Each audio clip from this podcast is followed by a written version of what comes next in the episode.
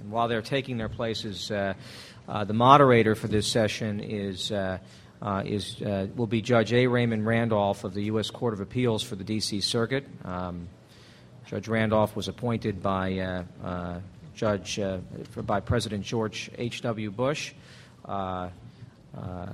I had the privilege of clerking for the judge uh, in his first uh, term at the court. Uh, he's had a distinguished career there, as well as a very distinguished career both in private practice and in government.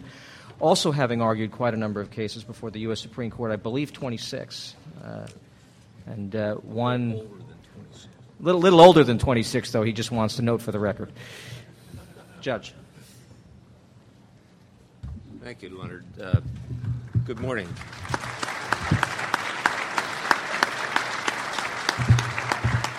Thank you. I think we're. We now have a full house. Good morning. Well, you all know the topic uh, that we're going to have uh, these uh, our distinguished panel speakers uh, talk about. I just want to say a few words by way of introduction. Uh, spreading democracy has become, I'm not sure whether it still is, a centerpiece of the current administration's foreign policy, but what makes a democracy? Uh, for the past several weeks, I've been taking a poll, and I want to give you the official results. They're now in. I have asked people uh, this question What makes a democracy? And 99.9% say the ability of the people to elect their representatives. That's their definition of democracy. Well, then, if that is the definition, Cuba must be a democracy. And so is Iran and North Korea. North Korea calls itself the Democratic Republic of Korea. Um, according to one commentator that I've read, there are only five countries in the world that consider themselves not to be democracies. Uh, but you say many of those elections in those countries are shams. Well, last year the Palestinian territories had an election. Everybody thought it was uh, fair and free and Hamas won. Hamas is listed by the State Department as a terrorist organization. If you want to support democracy by making a contribution to Hamas, you will be committing a federal criminal offense. Uh, Hugo Chavez was elected. Um, I need to say no more. Uh, and just the other day, Daniel Ortega uh, was elected president uh, uh, in Nicaragua on the Sandinista Liberation, uh, National Liberation Front ticket. Um, so maybe elections are not the only key to a democracy. Perhaps a true democratic country is one that has free speech, freedom of religion, private property, rule of law, independent and honest judges. I add the honest because I was listening this morning as I was driving into a program on National Public Radio about the court system in Afghanistan, to the extent there is one. And one of the big problems is not independence, it's corruption. Uh, the judges are on the take. Um, but if that is the list uh, of, of attributes of democracy, then uh, we can be sure that, there, that we've narrowed the number of countries uh, that are truly democratic. And we can also be sure that to get on that list, many countries would have to go through a monumental cultural change. Francis Fukuyama writes in his most recent book that, quote, our record in nation building is mixed.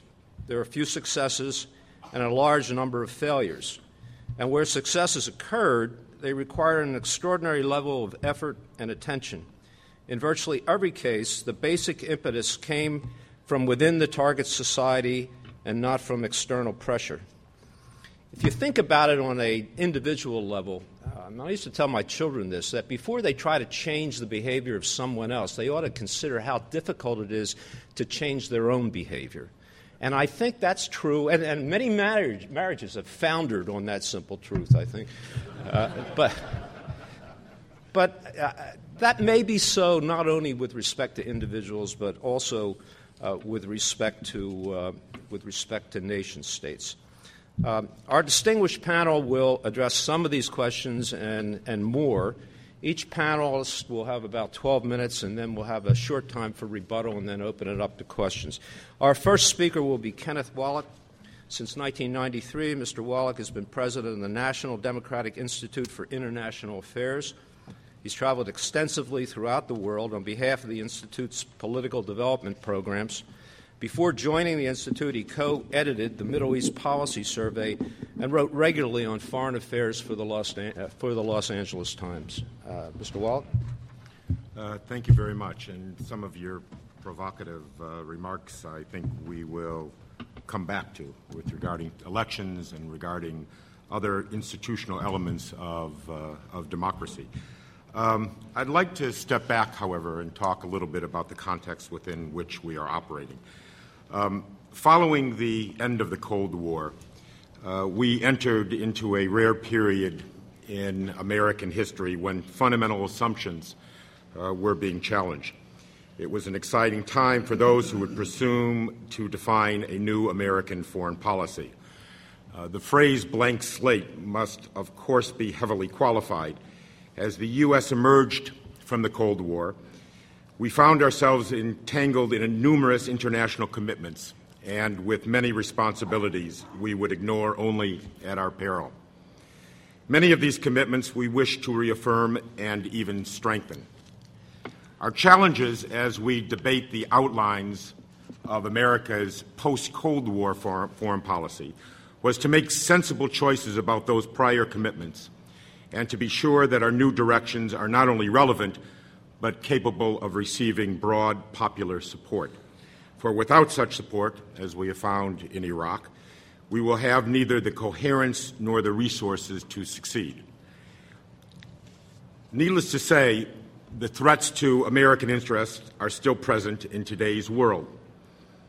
They include international terrorism, economic competition that could produce dangerous regional trade blocs and trade wars, environmental degradation reaching crisis proportions, the proliferation of weapons, both conventional and nuclear, and ethnic and national conflicts that could lead to war. These threats and others may not be, uh, not be easy to encapsulate in the public's mind, but any one of them could affect fundamentally our way of life in our growing interdependent, what Tom Friedman would call our flat world. Any one of these threats could alter our sense of well being, as we have found. And together they constitute ample reason for an engaged America in the international arena. The problem is that the answer to today's threats is not winning a metaphorical war against a single adversary. The answer lies in creating an overall environment in which international cooperation can be emphasized and in which conflict can be managed and that terrorism can be effectively confronted militarily, economically, and politically. In this context, foreign assistance is not only a charitable endeavor, but an exercise in enlightened self interest. And the promotion of democracy, I would argue, is not some idealistic crusade, but rather a quintessential exercise in realpolitik. Nothing better serves the interests of this country economic, political, or ideological, than the promotion of democratic practices and institutions. A more democratic world is not simply a more orderly and humane place, it is a more peaceful and more prosperous place. The notion that there should be a dichotomy between our moral preferences and our strategic goals is a false one. Our ultimate foreign policy goal is a world that is secure, stable, humane, safe, and where the risk of war is minimal. Yet the undeniable reality is that geostrategic hotspots most likely to erupt into violence are found, for the most part, in areas of the world that are non democratic or where governments are anti democratic. And even from the traditional foreign assistance perspective, the establishment of democratic institutions has been found to assure sustainable development. Deforestation, rural dislocation, environmental degradation, and agricultural policies that lead to famine, all traced to political systems in which the victims have no political voice, in which government institutions feel no obligation to answer to the people, and in which special interests feel free to exploit the resources, land, and people without fear of oversight or the need to account. Terrorism and political extremism pose an immediate security threat that must be confronted directly and forcefully. Concurrently, there must be a new urgency in the promotion of the rule of law, pluralism, and the respect for human rights. Democracy and human rights are, rights are not only ideals to be pursued by all nations, they are also pragmatic tools that are powerful weapons against extremism. During the 1980s, an important lesson was learned about political transformations in countries like the Philippines and Chile. That political forces on the far left and the far right enjoy a mutually reinforcing relationship, drawing strength from each other and, in the process, marginalizing the Democrats in the middle. Prospects for peace and stability only emerged once democratic political parties and civic groups were able to offer a viable alternative to the two extremes. These democratic forces benefited from the solidarity and support they received from the international community, and in the U.S., Republicans and Democrats joined together to champion their cause. Today, these conditions find their parallel in the Middle East and in Asia. The U.S. agenda in these countries can help support those working for freedom of speech and expression, the so called third way between autocratic regimes and religious extremists, for fair elections that reflect the will of the voters, for representative political institutions that are not corrupt and that are accountable to the public, and for judiciaries that uphold the rule of law. Future programs can identify key areas where democracy assistance can be effective particularly concentrating on encouraging women's participation, strengthening democratic institutions and practices at the local and municipal level, and supporting journalists and activists in opening up debate throughout the region. Such initiatives should explore sub-regional and regional approaches that facilitate experience sharing and helping build linkages between democratic activists in the region. This strategy focuses on building institutions that pull together disparate voices that constitute civil and political society and helping them to identify their common interests and to channel them toward common ends. I would like to conclude, perhaps, just by answering four questions. First, is this costly? The entire de- democracy promotion budget of the United States government reflects about 3% of our total foreign assistance budget. Are the programs effective? In some places, yes. In other places, no. And we're still, still learning how to deliver this assistance even more effectively. But it's important to talk to the beneficiaries of this outside engagement to see how they feel in places like the Philippines, in places like Chile, in places like Eastern Europe, in Africa, in Asia, and today in the Middle East to determine what they believe that the international community has a role and a responsibility to engage in this endeavor. Is it an imposition? I would argue no, if we can put Iraq to the side. There is close to 100 countries over the last 30 years that have moved in one form or another toward a democratic transition. I think the United States has probably invaded only five of those. Something else is going on here. Um, democratic aspirations, we have found, are universal. If you study public opinion polls in every region of the world, there is no clash of civilizations. People all over the world want the same thing. They want to put food on the table, but they also want to have a say in the political issues that govern their lives. They want to have the right to elect their leaders, guaranteed by the Universal Declaration of Human Rights. They want an independent judiciary. They want a parliament that can debate and enact laws. They want freedom of expression and freedom of assembly. These are, these are issues that you will find uh, across boundaries, across regions. Um, finally, I will just say, are we alone in this effort? Um, and the answer is a resounding no.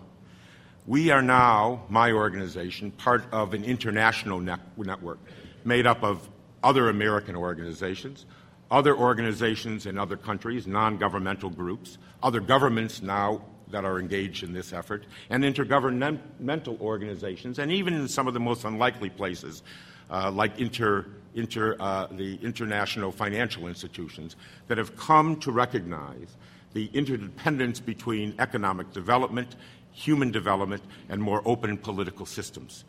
And so, therefore, with this growing consensus among the economic development field, the political development field, politicians across the political spectrum, that an international solidarity and network has developed. This is not about ceding something to the United States.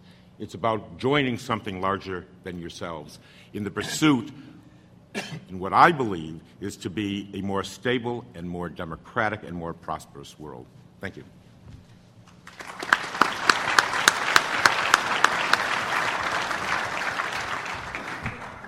Our next speaker is Francois Briard. He is president of the Paris chapter of the Federalist Society. And I heard a snicker or two. Uh, but I'm told that he's having an increasingly difficult time finding a large enough meeting room. Isn't that right?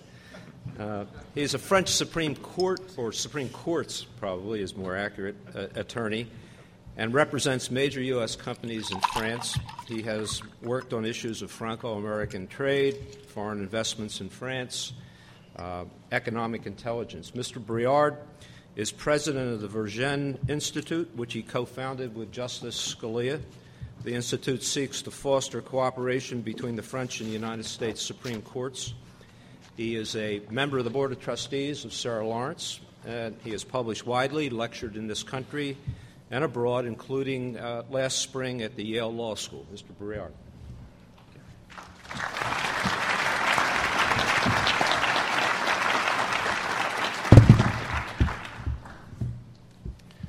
Well, I just need to plug my laptop.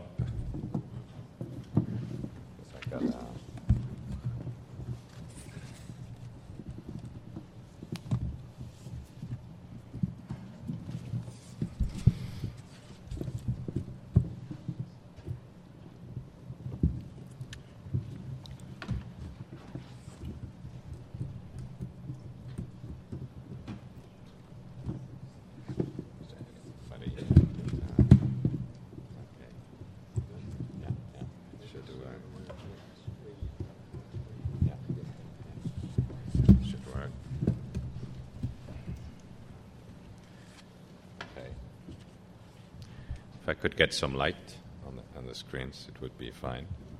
Okay. Thank you.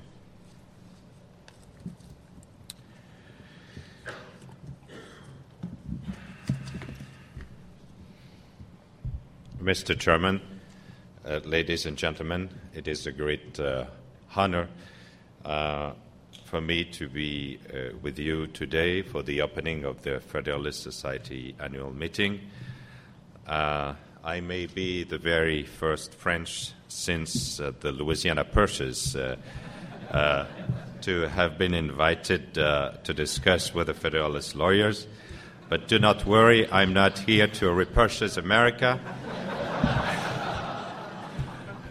Uh, nor to advertise for Ségolène Royal, uh, the champion of the Socialist Party, uh, for our next uh, presidential election.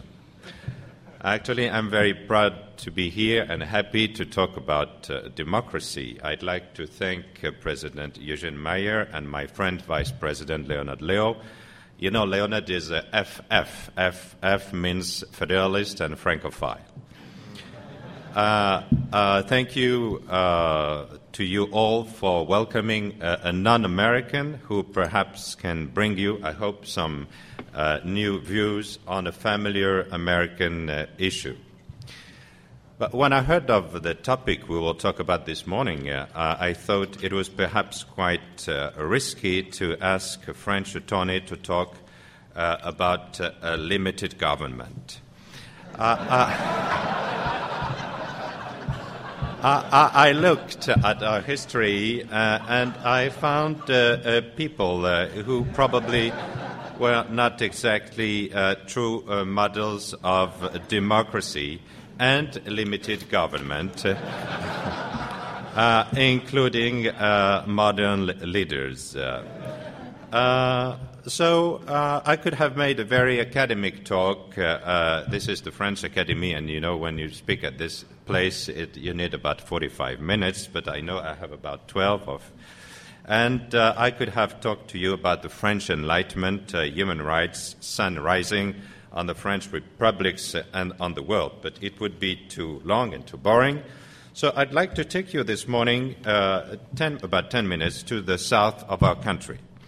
Uh, uh, try to close your eyes uh, and, and to feel at a terrace of a lovely cafe, listening to one Frenchman and one American talking about some interesting issues limited government and spreading democracy. What should an American and a European say to each other? uh, sharing the same revolutionary origins in megalomania and messianism about democracy. Well, first, the American says, Hey, you French great humanist, uh, and believing that state can do everything but changing a man into a woman. Uh, have, have you heard of a U.S. doctrine about spreading democracy? Uh, and first, you French, you Europeans, have you heard about limited government? Uh, the French says, I have no clue about limited government. uh, it must be an American idea uh, dealing with federalism. I heard of the 10th Amendment. Uh, yes, I heard about that, rights of states and limits to federal government, but we have known here. Uh, as you know, Europe is very far from being a federation. and why do you want to limit government? the will of the majority is everything in Europe, then all decisions become political. Remember Mr. Prodi's uh, recent declaration. Mr. Prodi, as you know, is the president of Euro- the European Commission.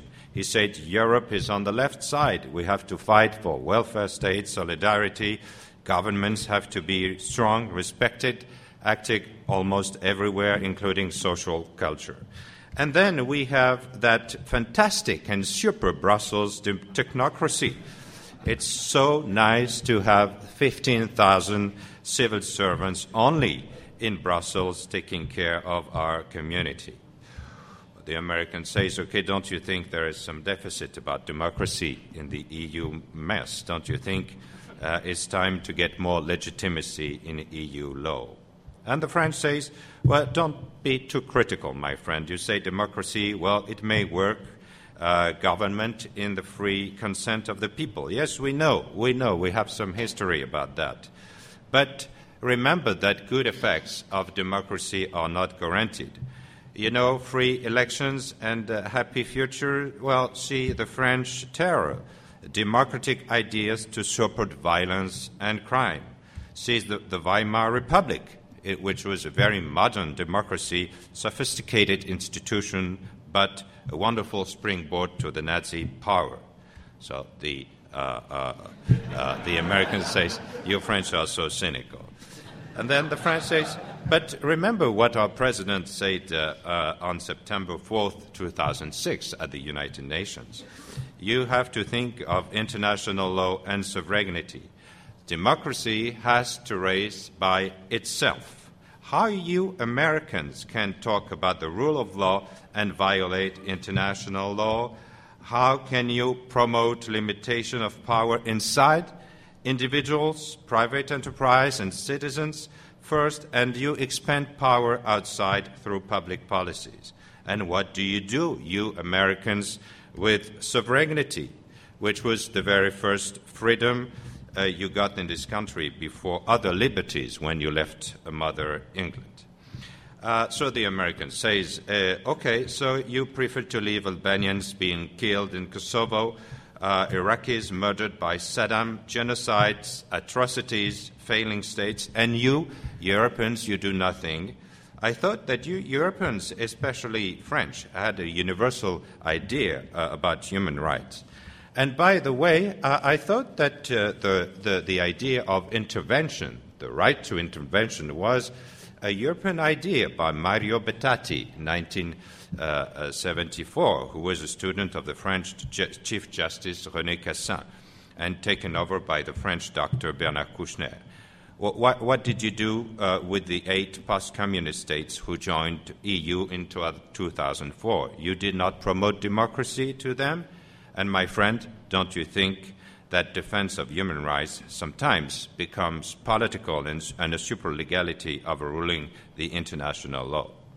Well, the French says, uh, yes, you're right, but you know, intervention often denies geopolitics and never goes against the one who is strong. Uh, are you going to try to liberate the Tibetan people from the yoke of China?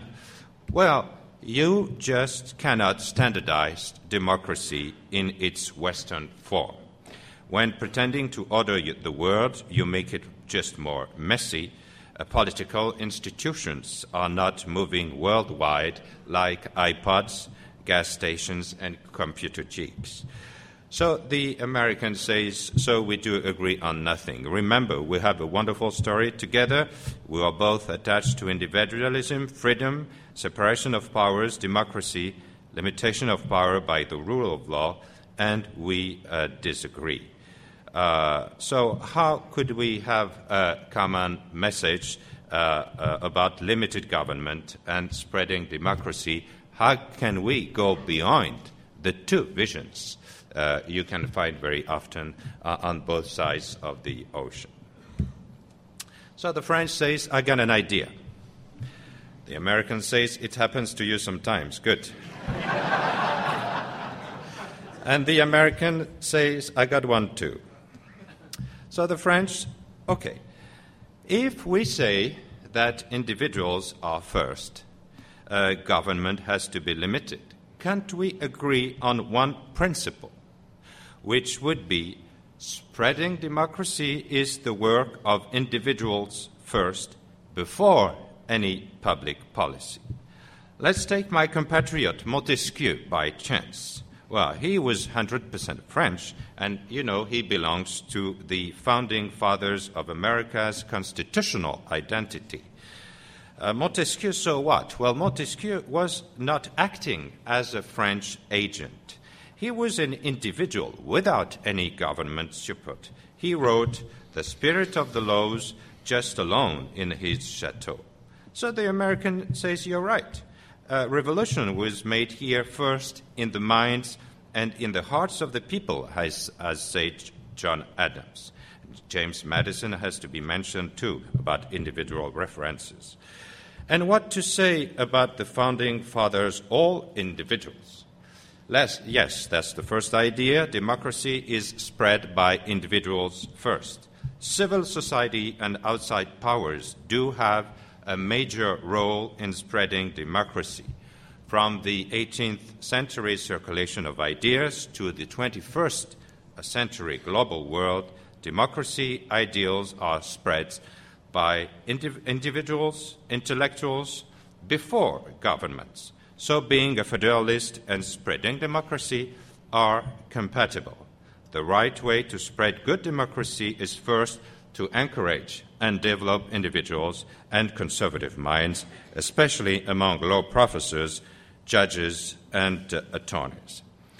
So the American says, okay, so let's have a, a, a last uh, uh, d- discussion. How can we agree on some other things regarding the content of ideas which have to be spread? do we seek? Are you looking for chaos or are, you, are we looking for convergence? The Frenchman says, I'm not sure it exists, but let's try. Okay. So the American. May I ask you some questions? First, what does subsidiarity mean eh, in the EU law? And the French says it means members states are first.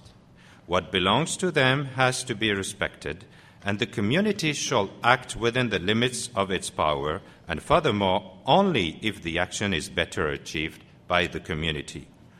The American says, Good, it reminds me something. Uh, and uh, uh, how do you limit power in Europe? I mean, uh, referring to European thinkers. Well, the French says, we have learned from our compatriot Montesquieu again. The way to limit power is by power we think that only power can stop power, and also that separation has to be strict, has to be even rigid. It must tend to equilibration, but has to be rigid not for the efficiency of government, but to protect individual freedom. And also, limitation of power comes with the rule of law, no liberty without the rule of law we Europeans know very well about the encroaching nature of power and the necessity to limit its aggressiveness, to contain it in legitimate boundaries, including and perhaps first parliaments, as you do in America. We like our nations to be nations of laws and not nations of men. And you know there is something we think it is, it, which is very universal in the U.S. Constitution. That's the Guarantee Clause, Article 4, Section 3, the, Republic, the Republican form of the uh, government. The Americans say it's good. These are good ideas. I think we, we share them. May I ask you another question? Why, with whom does sovereignty rest? The French says not necessarily, not necessarily with Parliament. It rests with the people. Sovereignty belongs to the people as, and is given on loan to a government. The American says, good, good, that's very fine. Uh, and let's let, just ask me uh, uh, uh some basic questions uh, to uh, close our talk. what, why does the state exist? And the Frenchman says, not for itself, but to preserve freedom. Which is the best economy, syst- economic system consistent with human freedom and dignity. Free enterprise. Why do we have to promote the supremacy of the rule of law? Uh, just to limit government uh, powers and functions to protect from the majority. Uh, finally, the American says, I heard of great European thinkers named Descartes, Montaigne, Montesquieu, Tocqueville, Bastiat do you think they could help us to build something together? And the Frenchman says, Yes. Well, just in a few words, Descartes, he was the champion of the personalist and self thinking.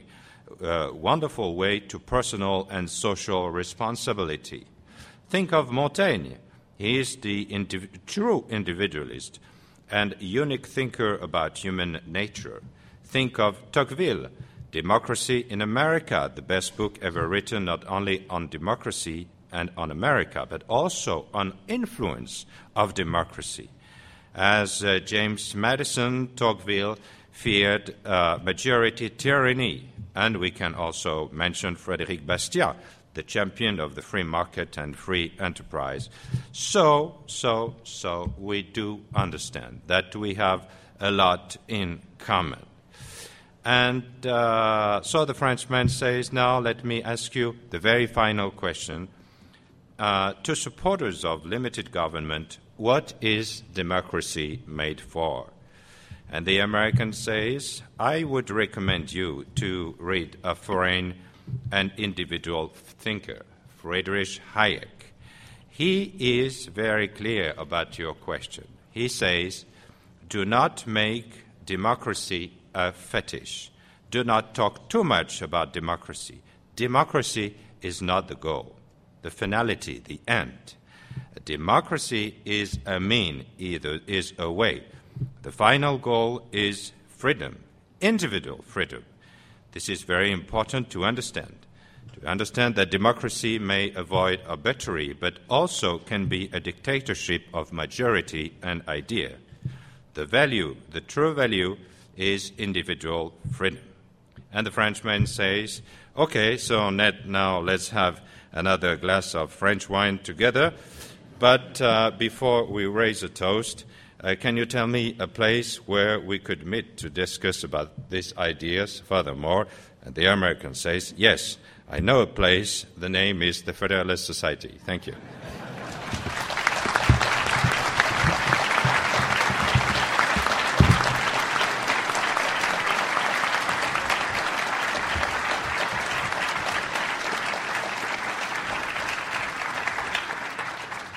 I can't resist. The, the Frenchman mentions subsidiarity, which is from the Maastricht Treaty, and it's uh, operating on states. And the American says, I'm reminded of something. Mm-hmm. You know what he was reminded of? Yeah. The Articles of Confederation. Our next speaker is Tom Palmer. He is senior fellow at the Cato Institute and director of Cato University, which is the Institute's educational arm. He is also director of the Bern Project uh, on Middle East Liberty, which sponsors an Arabic language libertarian website and is publishing books on the subject. Before joining Cato, Mr. Palmer was an H.B. Earhart Fellow at Hertford College, Oxford University, and president of the Institute for Humane Studies at George Mason University. He regularly lectures on political science, civil society, and other topics in this country and abroad. Mr. Palmer.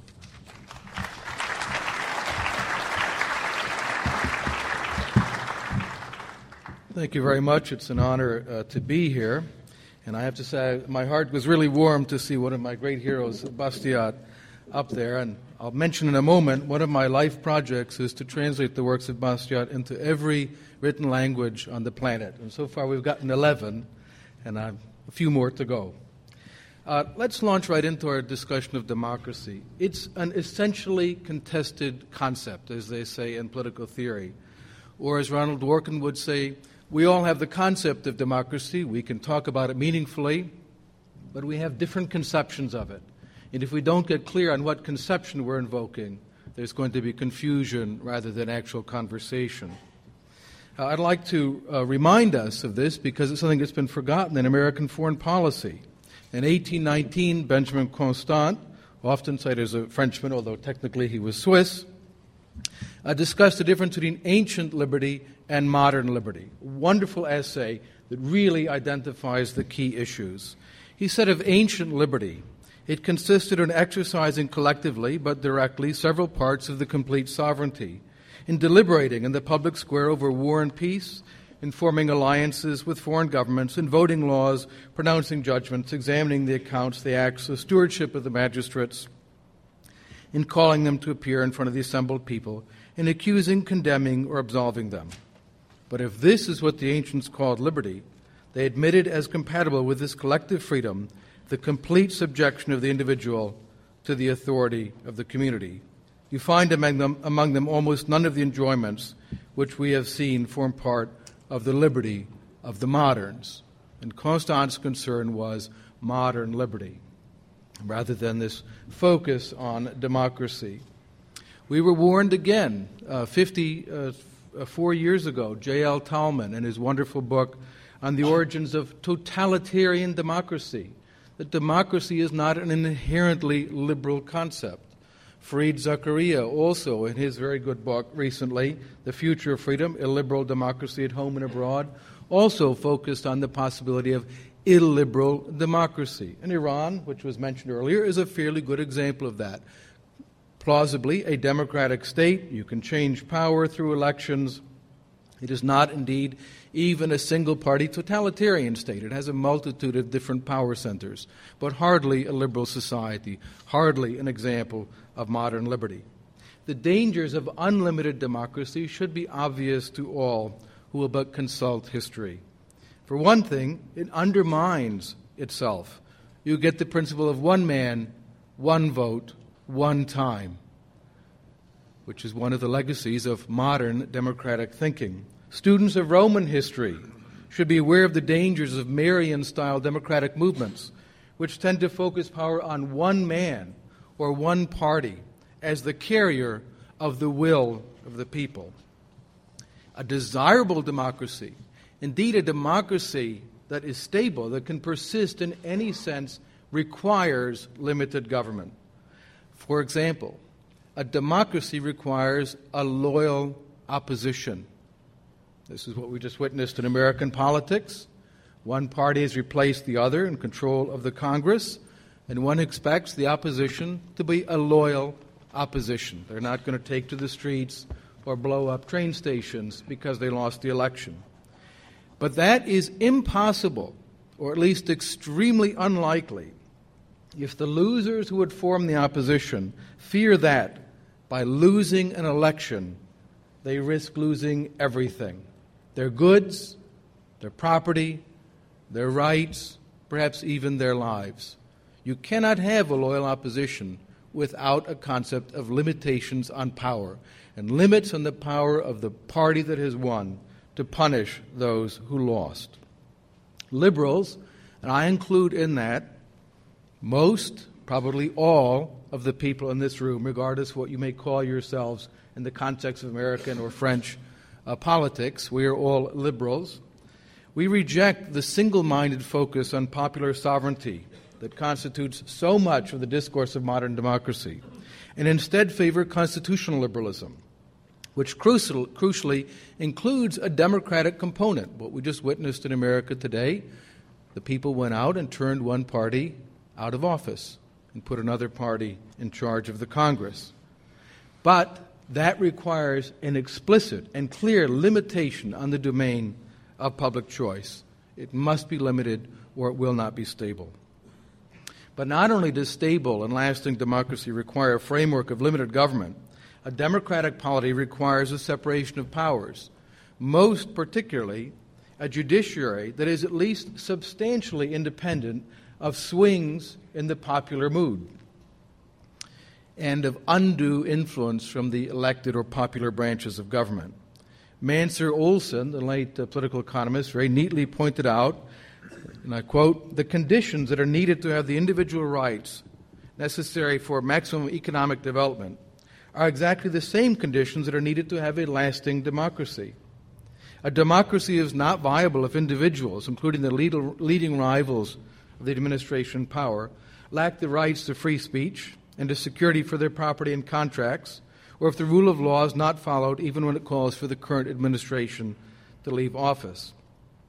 The same court system and independent judiciary and respect for law and individual rights that are needed for a lasting democracy are also those required for security of property and contract rights. So there's a very close connection between democracy, the rule of law, and also economic and social development.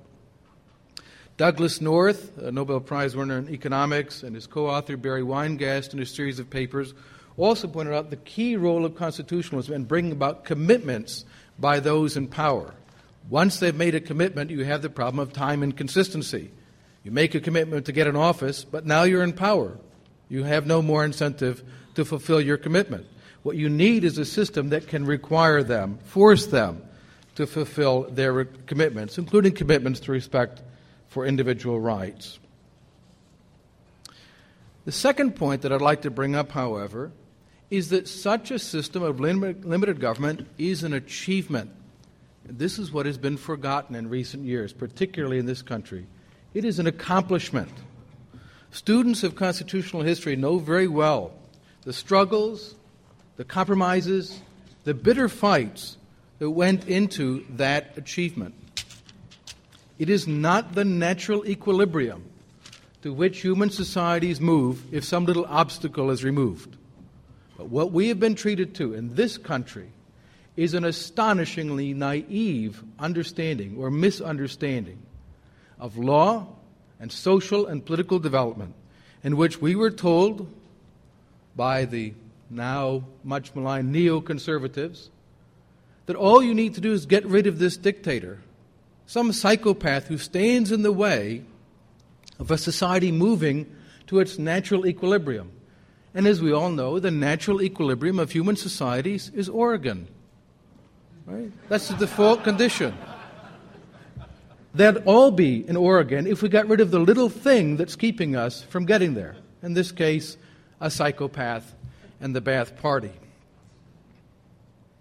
The single minded focus on elections in the constitution of a democracy or its definition has had, I believe, very serious negative consequences for the promotion of authentically liberal democracy. Because the more foundational, and indeed those inherently valuable elements of liberal democracy have been neglected, as have been the historical processes that tend to produce them. And I think that we've witnessed this in Iraq uh, very, very, very clearly. Our president misunderestimated not only the difficulty of actually creating a liberal democracy, but also the wickedness and evil of our enemies. Al Qaeda in Iraq does not want to expel the United States from Iraq. They want to drag us deeper and deeper and deeper. That's their purpose. And the destruction of the Golden Shrine of Samarra, I think the real turning point, was a deliberate attempt to provoke a terrible civil war. And our political leader, leaders did not understand that there are actually bad and wicked people on this planet who want maximum destruction, who hate liberal democracy, and who'll do anything imaginable to stop it coming about. And I think that the naivete, quite often I'm, uh, when I'm in Europe, I'm irritated by European intellectuals who claim Americans are naive and they don't speak foreign languages well, roughly like most of the French, uh, and so on. And usually I find it irritating, but in this case, it's spot on. Our leaders were astonishingly naive about the conditions for the creation of constitutional liberalism. Third, attempts to export or promote democracy by military force have demonstrably negative effects on our own system of constitutional government, and we ignore them at our peril. Since we have had this shift to a war mentality, and I should point out, a fundamentally irrational, and I'll be very blunt, stupid mentality. The war on terrorism is the most misconceived war imaginable because terrorism is a tactic, and you cannot wage war on a tactic. An organization or a network such as Al Qaeda, or foreign state such as the Third Reich or the Soviet Union. You can wage war on them, but waging war on a tactic is an open ended commitment. You never know when you won, you'll never know when it's over, you'll never know whether you've made progress. Fundamental mistake. But since that shift to a war mentality, we have seen the serious erosion of our civil liberties, and notably, to many of us at least, the most horrifying sus- effective suspension of the writ of habeas corpus. The most important guarantee of our liberties, more important, in my opinion, than elections and political campaigns, that simple Anglo Saxon legal principle. We have seen the ballooning of governmental powers an administration and a Congress that have spent money faster than any other administration since LBJ. The creation of enormous new bureaucracies that are little more than agents of corruption of our constitutional system, spreading largesse and pork barrel politics all throughout the country.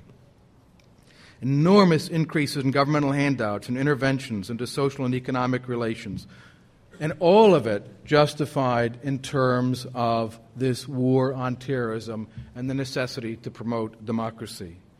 President Bush very early came out swinging on behalf of big, big, big, big government when he brought back the farm subsidies, which he pointed out it was a national security interest. In a speech to the National Cattlemen's Association, he said, It's in our national security interest that we be able to feed ourselves. I suppose. He says, Thank goodness we don't have to rely on somebody else's meat to make sure our people are healthy and well fed.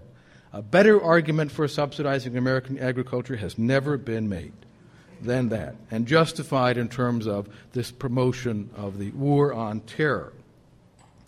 I would like to conclude uh, with two things.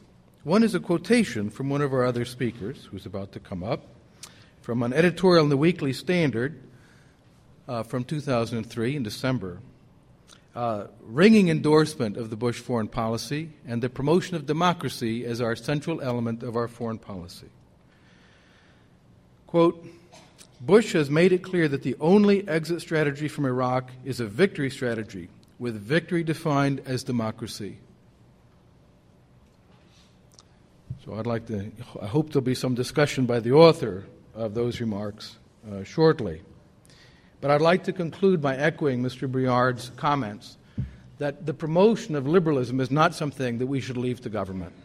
It is something we can do as individual citizens. And my colleagues and I are very active in this. We have published uh, Hayek, uh, Bastiat, uh, Montesquieu, Adam Smith in Arabic, Persian, in Kurdish and Azeri. Uh, these have never appeared in those languages before. We run seminars uh, for young bloggers, for journalists throughout the Middle East. We just had a program in the Republic of Georgia with people from 28 different nations Uzbekistan, Tajikistan, all the scary stands, uh, as well as uh, the entire former Soviet Union and the peripheral countries, including Iran, Iraq, uh, Turkey, and so on, to ask the hard questions uh, of how they can create the rule of law how they can enjoy the blessings of individual liberty. So I would encourage you to, when you think about these things, do not leave it to our incompetent federal government to promote liberalism. This is something that is the job of citizens. Thank you.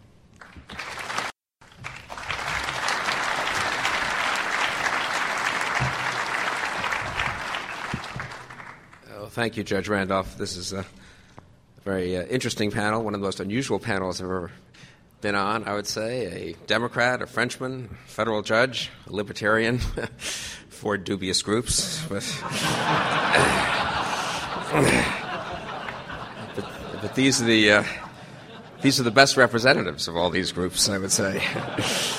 so it's a, some of my best friends are, well, not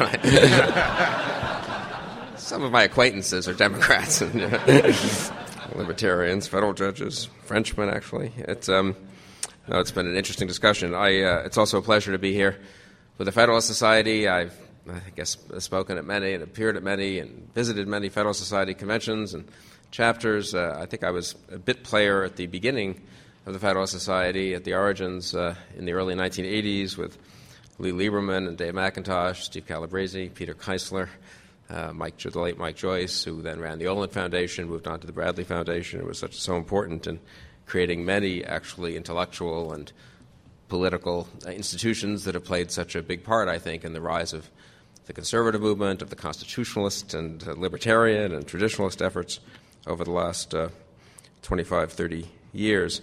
Um, I very much admire what the Federal Society has accomplished, and I just want to say, before getting into the topic for 30 seconds, don't don't relax and don't. Uh, you've made great progress over 25 years in the law schools and the bar and uh, the public discourse, really, on constitutional matters. I really believe that to be true. I mean, one forgets what it was like in 1980 when, you know, Bob Bork was a lonely law professor and, you know, Scalia was a lonely law professor, and that was about it, I would say, in terms of there was not much of a revival. Cato was maybe just didn't quite exist. I can't remember. There were a couple of.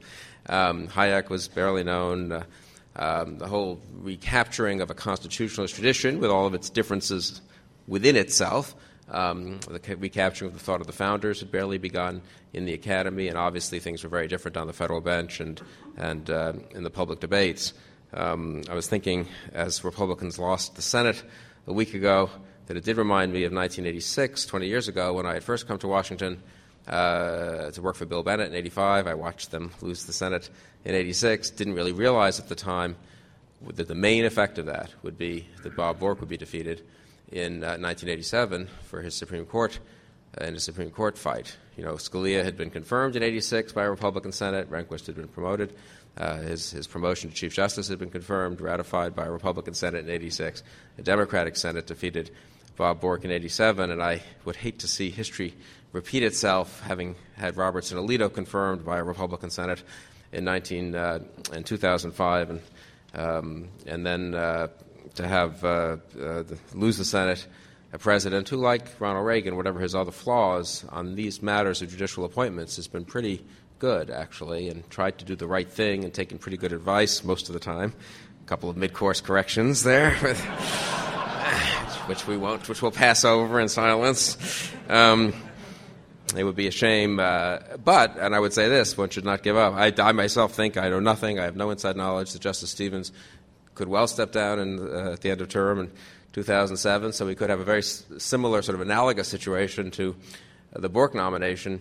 Uh, but I would not give up because there's a Democratic Senate. Uh, Justice Thomas was confirmed by a Democratic Senate, as I vividly remember, in October of 1991, something I worked on a little bit when I was Dan Quayle's chief of staff with Lee Liberman and Mike Luttig and many others who have been associated with the Federalist Society. And um, it will be very important. I know you guys don't get directly involved in political matters, and, but uh, as an individual matter, I think it will be very important to be uh, engaged now more than ever. The next two years are awfully important, really, for the constitutionalist cause on the lower courts, on the Supreme Court, uh, at the state level, and obviously then what happens after 2008 is important as well. So the Federalist Society has made great strides, but in a way, the biggest challenges now are to come. This is the moment, really, where uh, you, one could make a fundamental difference in the history of the country, or one could slide back again. The defeat of Bork really set back the cause on the Supreme Court, if you think about it, for 20 years, really. Because I think the first President Bush, one reason he nominated David Souter in 1990 was what he took to be the lessons of Bork that you couldn't nominate someone with a conservative record, constitutionalist record, and we know the implications of that. Well, enough about that. I just want to encourage you all to be engaged and not too depressed if you are depressed over last week, and the, uh, the broader fight certainly continues. You know, I, I don't think there, there's, of course, we'll stipulate there are tensions between uh, liberty and democracy. Every intelligent person has understood that. There are tensions between elections and limited government. They tend to go together much more often than not. I would nonetheless point out elections is a very important part of preserving liberty. Self government is a very important part of liberty. So one shouldn't overdo, I think, the hostility of these two elements. And I would just begin by saying, as a practical matter, it can't just be an accident or a fluke that the strongest advocates of restoring constitutionalist government in the United States have also been the strongest advocates on the whole of a strong U.S. foreign policy, which has included fighting for American principles abroad and, where possible, promoting American democracy abroad. Reagan and Bush are certainly the two presidents most associated with that point of view, and they're also the two presidents who have done the most uh, uh at home for the sake of restoring constitutionalist government.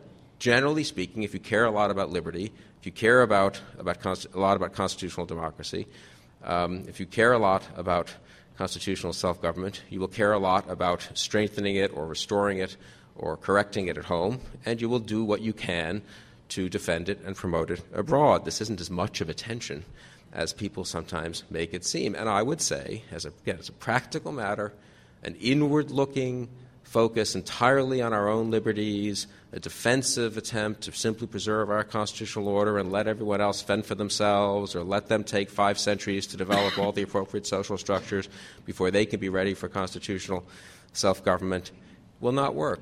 It will not strengthen constitutional government here at home, uh, in my view, and I think there's a lot of historical evidence for that.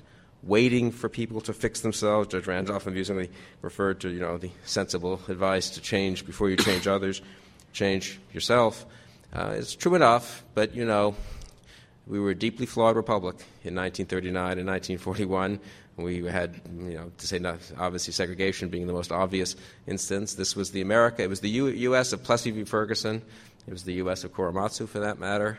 It was the U.S. of the court packing plan that went abroad and defeated the Germans and the Japanese, and it didn't make it any less legitimate to do it because FDR had tried to monkey with the court and because one part of our constitutional law was based, I think, on a deeply flawed understanding of the 14th Amendment, which we've since repudiated. You can't wait all the time to fix everything at home before trying to defend yourself and defend your friends abroad. It's true that we were attacked on December 7th, 1941. We didn't choose that war. We only went to war when attacked. But I would argue that is that something we're proud of, that we waited until December 7th? 1941? Would it not have been healthier to have been more engaged in Europe in the 30s? Was, would it not have been healthier to stop that, uh, uh, the slaughter of World War II earlier if we could have? So I think at a theoretical level, and I studied political philosophy, I, I got a degree in it from Harvard, which suggests that I probably have negative knowledge about it, but still I know a little bit about these arguments. Of course, at a theoretical level, there are tensions and problems, and they shouldn't be minimized. But at a practical level, on the whole, a strong support for liberty at home goes with a strong support for liberty abroad. It's become very fashionable to denigrate elections. Oh, how silly people are. They don't they know that democracy is about, about more than elections? Yes, most Americans know that. I know that. George Bush knows that. In Iraq, the problem was not elections. The elections went incredibly well. The election showed actually that the Iraqi people liked the chance to vote. They voted pretty responsibly. They voted according to ethnic and sectarian lines, but not for the most radical exponents of the different ethnic uh, uh, of the different factions. And of course, we voted for decades and still do in some ways along various religious and ethnic lines. I come from a voting group, Jewish Americans, that had the great distinction, I saw in the exit poll a week ago, of voting 88 to 12 Democratic, uh, one point behind African Americans. This is deeply upsetting a lot of my liberal Jewish friends that it didn't quite pass black Americans in their totally monolithic and idiotic devotion to the Democratic Party. it is actually embarrassing and makes you wonder about human progress. That, anyway, 88 to 12. But um, we vote on these lines. The Iraqis voted on these lines. The elections weren't the problem. In Iraq, if anything, incidentally, it was a kind of fancy version if I can say this, of, of, of, the kind of point of view Tom was expressing, ooh, well, we've learned elections don't cause don't solve everything. We waited too long to get to elections. I would think many observers of Iraq now think. We talked ourselves into the notion that they weren't ready. We spent a year and a half in occupation before letting them vote. In fact, the vote was the best thing that happened in Iraq, and arguably, I mean, the fundamental problem in Iraq was the lack of order and the failure to have sufficient troops and the failure to uh, crush uh, uh, the, the insurgency early and crush the sectarian militias early. But leaving that aside, it probably would have been better to go to elections uh, earlier. So I wouldn't minimize the importance of elections. A lot of liberties have come to the world because of an insistence on elections in a lot of countries, including in Asia and including in Central Europe. And an awful lot of liberties have been crushed at the same time that elections were being canceled abrogated, or in the case of Iran, severely limited as to who could participate and who could make arguments. So again, there's no automatic, you know, uh, uh, conjoining of elections and democracy, and one uh, of elections and liberty, uh, of democracy and liberty, uh, of elections and other freedoms, or of elections and limited government. But on the whole, I would, we, can, we can advance both of these causes together, and we should, because having the right to select one's rulers is an important part of liberty, an important part uh, of freedom. Uh, Tom, uh, if I can just respond quickly to his somewhat ridiculed the president for the war on terror. I mean, look, the president was being polite. He didn't call it a war on Islamic jihadism. Maybe he should have from the beginning. I don't know that we paid much of a price for that. People understood what he was talking about. But we are at war with Islamic jihadism. And saying we're not doesn't change the fact that we are. You know, what is the. I'll quote Trotsky just to provoke Tom a little more. Uh, I, actually, I actually was never a Trotskyite, and, you know, my father wasn't after age 19, and I've never even really read Trotsky, but I believe one of his famous lines uh, to someone who said he wanted to stay out of politics was, you know, the comrade, you may not be interested in the revolution, but the revolution is interested in you. Um, you know. I mean, some people at Cato, who are many of whom are friends of mine, might be more interested in farm su- subsidies than in jihad. But the, you know, even if you're not interested in the jihadists, they're interested in you. and you know, I propose a division of labor that some of us will focus on winning the war against Islamic jihadism, and incidentally. Whatever happens in Iraq, we shouldn't kid ourselves. If we have to retreat and withdraw from Iraq, that will be a defeat in that war, and it will have very bad consequences. We will have to recover from it. But if it happens, and I don't think it need happen, but if it were to happen, it would be very damaging, and we will pay a big price. So I, am very much for trying to prevent that from happening. But we are at war with Islamic jihadism. But some of us will focus on, on that war. Some of us will focus on um, uh, confirming good Supreme Court justices and good uh, lower court just- judges and, and trying to restore constitutional government in America. And I totally support uh, if we can focus on, some of us can focus on those two things. I'm happy to support uh, Cato's attempt to cut farm subsidies. Thank you.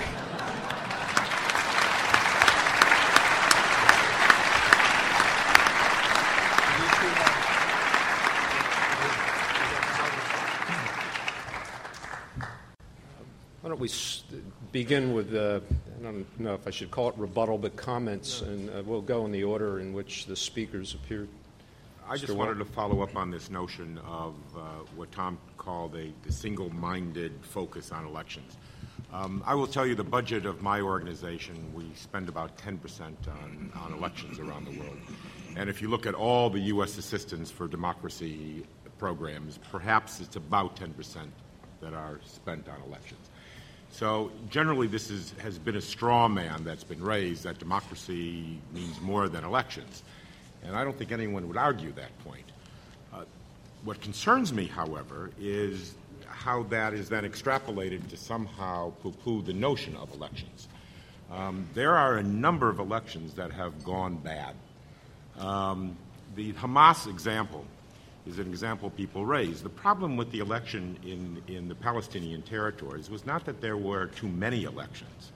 The fact was that the elections earlier this year were supposed to be the third election since 1996.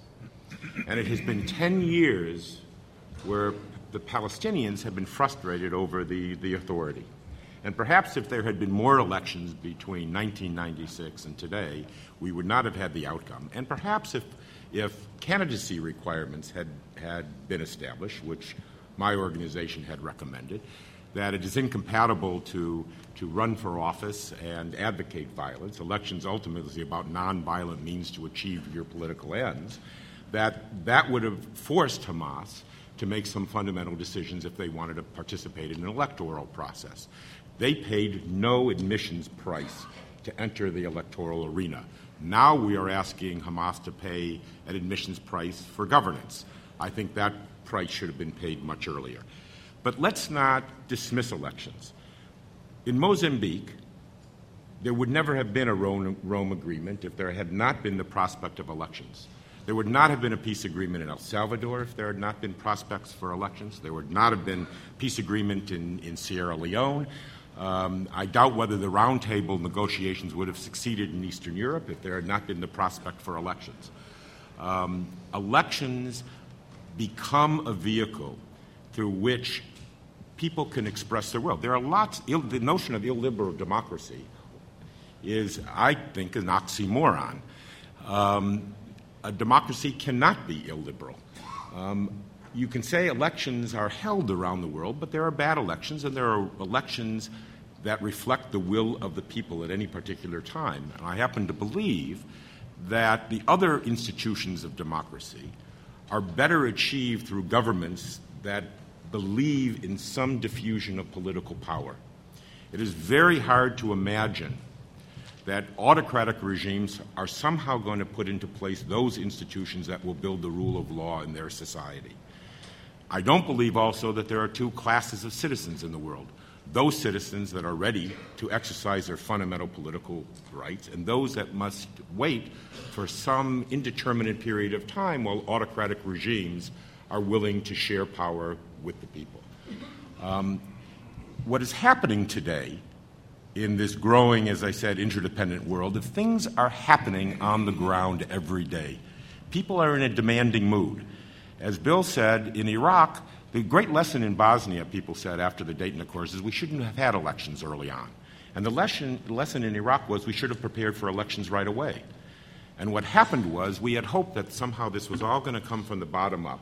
And we found that some guy sitting in his house with a beard and a hat said, We're going to have elections. And all of a sudden, we were scrambling to conduct elections that should have been done about two, early, two years earlier. So we have to recognize that non intervention, as Carlos Andres Perez once said when he was president of Venezuela and admonishing the OAS for their non intervention clause, non intervention is a form of intervention on behalf of autocratic forces in these societies. And I think we have to recognize that events are taking place on the ground, happenings are developing, people are in a demanding mood, and the question is whether the international community broadly and the United States in particular has an interest in being engaged in those events in a constructive and product- productive way. And I think we do not have the luxury to stand back and say these events should take place without engagement. This is no longer the, the position of just the United States. You look at the OAS today, that dropped their non intervention clause and adopted the Santiago Declaration. You look at the role of the Organization in Security and Cooperation of, uh, in Europe. You look at even the growing role of the United Nations in this field. There is now a growing consensus that the international community broadly and the democratic nations in particular have a responsibility and a role, and they can't turn their backs on the events that are unfolding on the ground. Thanks.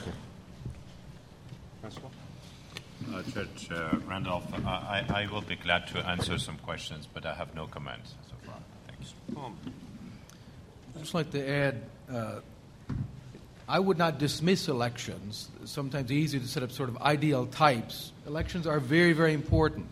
But I do think, despite the question of the percentage of the budget of the NDI, that the U.S. government has put an extraordinary focus on elections in its public diplomacy. And this has been very damaging. I'd like to mention one other thing. When I go to Iraq, when I go to Egypt, when I go to Syria, when I go to Iran, when I go to these countries, what is, number one, one of my biggest problems? The fact I'm an American citizen. And it is believed that I come carrying the policies of the American government, which I have to say have been overall disastrous in certain parts of the world, extremely bad. And consequently, because our president keeps talking about freedom and freedom and freedom, he's given freedom a bad name because that is associated in the public mind with the images we have seen over and over and over from Abu Ghraib. Fairly or not, it doesn't matter. It has besmirched and damaged the image of constitutional liberalism. This is a very serious burden that has been put on those who believe in liberty and want to advance it, that they are consistently painted as agents of the Bush administration or the American government or what have you, when in their own country they're trying to stand up for religious freedom, for freedom of the press, for the right to own and control property, and so on. So I think that much of our public diplomacy, and I'm not criticizing whether NDI is spending its money well or not, and I'm not even criticizing the whole concept of the NED. I think it might have a valuable place. I'd rather spend the million dollars on publishing books than $10 million on a tank. If those were the trade offs, that seems fairly reasonable to me. And it may be that we often do face that kind of a trade off. So I'm not opposed to it in toto. But I think overall, it has put an enormous burden on our friends who are trying to promote liberty. The last thing I will point out be very careful what you wish for. If there were an election tomorrow in Egypt, I can tell you who would win, and no one would be happy about that. That is partly because the fascist police state our government supports there, the Mubarak government, is playing a game with us. They have crushed every other form of liberal opposition except the Muslim Brotherhood, whom they keep under a little jar, an inverted jar full of angry hornets and occasionally they'll let them out to sting someone. And then they come to Washington and they say, they say, see, see what will happen if we lose power? Give us more money. Give us more police training. Give us more resources. We're being played for suckers in this game uh, by that government, and our leaders have fallen for it. The problem there is if you move just to elections, there's going to be one election and not a second. So be very careful about that. Much more work needs to be done in a country like Egypt than just moving towards having an open democratic system.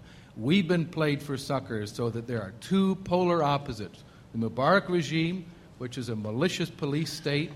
One of the young men who came to our conference in Cairo on libertarianism has been imprisoned because on his blog, and the, the young man, I warned him not to do this he put his name and his photograph in his university and where he lives on his blog and attacked the fact that the police stood by and watched Christians being hacked to death in the streets of his town.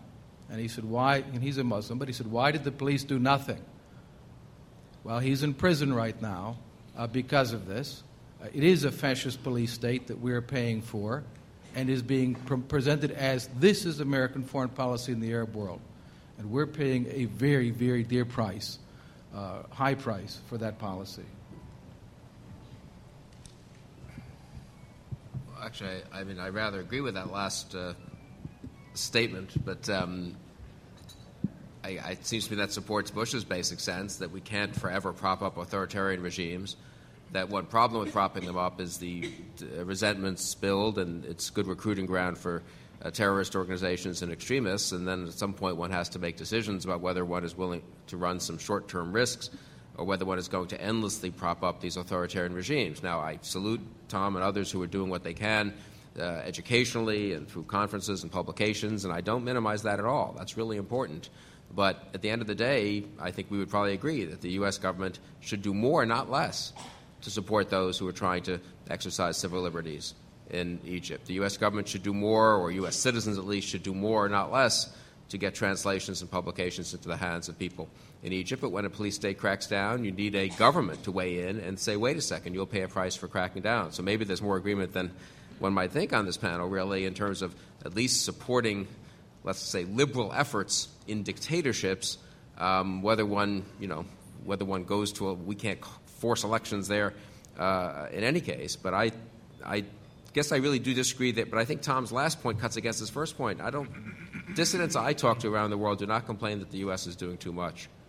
They complain the U.S. is doing too little to support liberalism and democracy in these different nations. And I would myself agree with that. And we're now in a difficult position because we have a situation where there are dictatorships and and uh, and uh, extremist groups that have grown up in opposition to these dictatorships. I just do not think for 20 or 30 years, though, we can go on propping up Mubarak or the son of Mubarak in Egypt and the next generation of the House of Saud in Saudi Arabia and the next generation of Assads in Syria and pretend that that's going to sort of keep a cap on the Middle East. And so I think Bush, in clumsy ways at times, and, and I'm worried in Iraq and really uh, uh, in, in, ways that were just badly executed, so badly executed that they actually endanger the, the mission. Nonetheless, Bush at least had the correct insight that that couldn't go on and that we had to try to change the situation there because otherwise one has the conjunction of terror and uh, jihadism and weapons of mass destruction in ways that are just incredibly, incredibly dangerous. So I, I take uh, Tom's last intervention actually to support a reasonably interventionist stance towards promoting liberty abroad, maybe with some disagreements about the role of the government, the priority one puts on elections. But in terms of spending a million dollars on books or $10 million on tanks, I wish tanks only cost $10 million, but let's say $100 million on tanks, or $40 million on tanks, I guess. Um, I think we need to spend much more on both. I would say, really and tr- truthfully, and this I think we might have some agreement on the one of the greatest failures of the Bush administration, given the incredibly dangerous and challenging world environment we face, was not uh, being serious enough institutionally and in terms of resources about any of these challenges the size of the military we need in a post 9 11 world, the kinds of diplomatic and educational efforts we need in a post 9 11 world, I mean, the transformation of the State Department, the improved intelligence. There, I think the president, whose instincts are pretty good, just hasn't insisted on the kind of change in our ability to help promote liberty around the world, uh, and, and we're now at risk of falling short. Bill, if, there's, if, if there is, though, a legitimate criticism over uh, rhetoric and reality is because the president has been so consistent and so firm in terms of his rhetorical commitment to democracy, the inconsistencies in the application of that become even more glaring. Uh, when an election is 50 50, irregularities take on an added significance than if an election is 60 40. And so, therefore, the critics would argue um, that the Democracy Club has been used more forcefully against autocrats who are adversaries of the United States than autocrats who are friendly to the United States. Um, we don't apply the same standards in Venezuela as we do in, in, in Pakistan. Um, uh, the vice president's speech in, in, uh, in Vilnius, in which he was rightfully critical of Russia and then flew to uh, uh, uh Astana and, and gave quite a different uh, uh, picture of the government in Kazakhstan.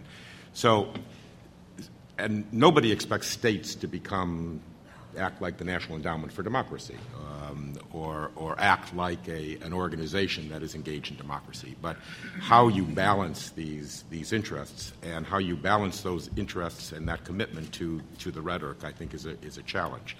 But the rhetoric has created a debate in the Middle East. And I think in the case of, of Egypt, I think, Tom, your analysis is exactly right. There is this symbiotic relationship between the Muslim Brotherhood and, and the regime. And interestingly enough, the Muslim Brotherhood does not have to play by the same rules that political parties have to play, play by. But ultimately, the issue is not the regime and, and the Brotherhood. The issue is whether space is ever going to be provided for a third world, and a third way in that society to emerge. And ultimately, that opening has to take place. And prior to that opening, we have to engage in supporting those forces, I think. Okay, we'll take uh, questions from the audience. I have a question. Uh, I think there is a, a, couple of historical examples of where America has been exceptionally uh, successful in transform, transforming authoritarian regimes, which was uh, Jap- Imperial Japan and Nazi Germany. Now, obviously, those circumstances were very different. Uh, but if you look at the history of those nations, they had centuries of dictatorships, authoritarian regimes, no real sense of democracy. And I was wondering if we are ignoring the lessons that we learned in World War II, whether or not we can draw from those lessons to help us uh, in today's world. Anybody? If I can address it, I think that that's a fundamental mistake to view those cases as centuries of dictatorship that were transformed in a short period of time to democracy. Germany had a long history of liberalism, a long history of the rule of law. Think about the Magdeburg cities and Magdeburg constitutionalism. Uh, th- that's simply a false characterization of Germany. They had a horrifying dictatorship that preceded uh, the occupation, but they had a very long period of time of civil society. Bürgerliche Gesellschaft is a distinctively German concept, civil society. Even in the case of Japan, Japan had a constitutional period. They sent their lawyers uh, to Prussia, when actually Prussia had a relatively liberal constitution and copied it, as well as the German civil code, and established a functioning legal system. So I think that uh, that would be erroneous, and these are uh, characterizations, these are not good models uh, for the Middle East, which has a very, very different uh, historical trajectory from either Japan or Germany. You think Haiti's a better model? but I would just say the. I mean, I think the Middle East is a much tougher question. I mean, I would not. Let's get beyond Japan and Germany, which have their own unique characteristics. Obviously, such massive destruction and total occupation and total dis- discrediting of the preceding dictatorships. East, I would say, generally speaking, in East Asia, in South Asia, and in Latin America, if the in the debate between culture makes democracy, liberal democracy, very, very hard because they don't have certain traditions. I'm giving you cartoon versions of the two points of view, obviously. And, you know, liberal democracy is something people everywhere aspire to, and with some help and some difficulties can achieve more quickly than one might think if one were, you know, Sam Huntington or if one were more of a cultural determinist. I would say much of the empirical evidence over the last 50 years in Asia and in Latin America is pretty good for the pro democracy promotion argument. The Middle East, I think, is just seems very, very is very very different because of perhaps because of religion, because of other problems uh, in the Arab world that are fairly unique. You know, the real lack of the traditions Tom was talking about, the, the, the lack of any of the, much greater lack or repression they once had it. You know, of intellectual and le- and uh, uh, legal, uh, jurisprudential, um, uh, philosophical traditions uh, and religious traditions that all these other parts of the world had in different ways. So the Middle East is tougher. On the other hand, the Middle East is also the most dangerous, and I don't think we can simply sort of put the Middle East, you know, put a wall around the Middle East and say, well, that part of the world we're going to just sort of stay away from and wait for them to spend a few centuries catching up. Because as we learned on 9 11, they, you know, we, we can ignore the Middle East, but it's not going to ignore us. Yes, sir. I just read off. Thanks. Having lived seven of the last 10 years in Europe, um, I'll make an observation first that pre uh, 9 11, pre the Iraq War, uh, as an American abroad, you're, you're, you are the target, just as Francois here was, was, was sort of the, the target of the generalizations of the French, defend the French. So, too, as an American, you know, that, that's just the way it is as you're abroad. But it brings up the, the, the deeper question then, and, and that is has America done a very bad job at PR, essentially? You know, what are the blessings of liberty? Why should you want to fight for this on the individual level? Uh, and again, ha- having lived abroad, I, of course, my view is yes, we've done a very poor job at outward PR. And I wonder if there shouldn't be more efforts devoted at promoting free press uh, having outward extensions of having them come to America, report back in their own view, in their own cult- cultural uh, uh, uh, bifocals about what is America and why is it promoting what it considers as individual liberties. Uh, and I just pose that question to the panel. Maybe I could just make one very brief comment and let others answer it more. Just, we shouldn't be too Eurocentric in thinking about the world. I mean, Europe is important, and Europe once was even much was much more important than it is now. Um, but it's just not. I mean, let's just be empirical here. Uh, India is much more pro-American than it was 15 or 20 years ago. The people of China, so far as one can tell, are reasonably pro-American, uh, and I think it would be healthy if we could do more in the civil society, and uh, Cato's done stuff there, front to promote liberal and democratic ideas in China, because I think that regime ultimately may have to accommodate to a desire for that. Um, Latin America, mixed bag, but again, actually less bad than it was thought to be 25, 30 years ago, where whole books were written about how endemic anti Americanism is in Latin America. You know, despite problems with immigration on the border, Mexico is now elected twice much more moderate and pro American presidents than one would have thought likely 20 or 30 years ago.